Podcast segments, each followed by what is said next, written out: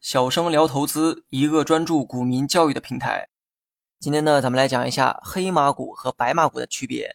白马股的这个定义呢，上期内容讲过。无论是白马、蓝筹、权重这几类股呢，总有一些共同的特点。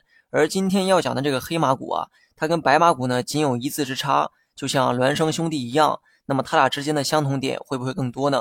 很可惜，我觉得二者完全是两类不同风格的股票。虽然呢名字听着很相像，但彼此的这个特征啊非常明显。如果硬要说二者的这个共同特点，我想啊那就是股价表现。白马股呢由于业绩优良，股价长期会表现上涨的一个状态。黑马股呢也是这样。不过黑马股的这个股价可不是长期行为，也不是靠公司业绩实现的上涨。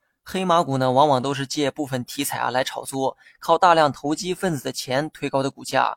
黑马这个词呢，经常出现在体育赛事里面。指那些不被看好、没有存在感的选手，发挥出了超常的水平，最终呢赢得了比赛。所以啊，黑马股呢并不是股市中的专有名词，你可以认为它是网络流行语。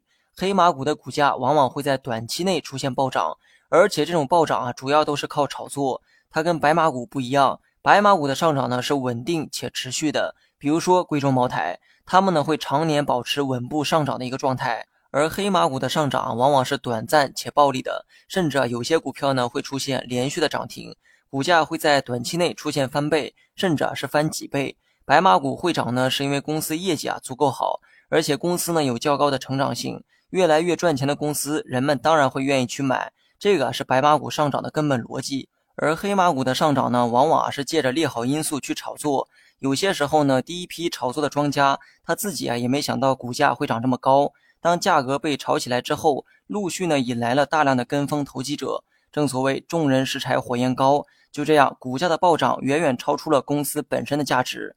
讲到这儿呢，估计啊你也听明白了，黑马股的股价主要是靠人们的投机炒作实现的。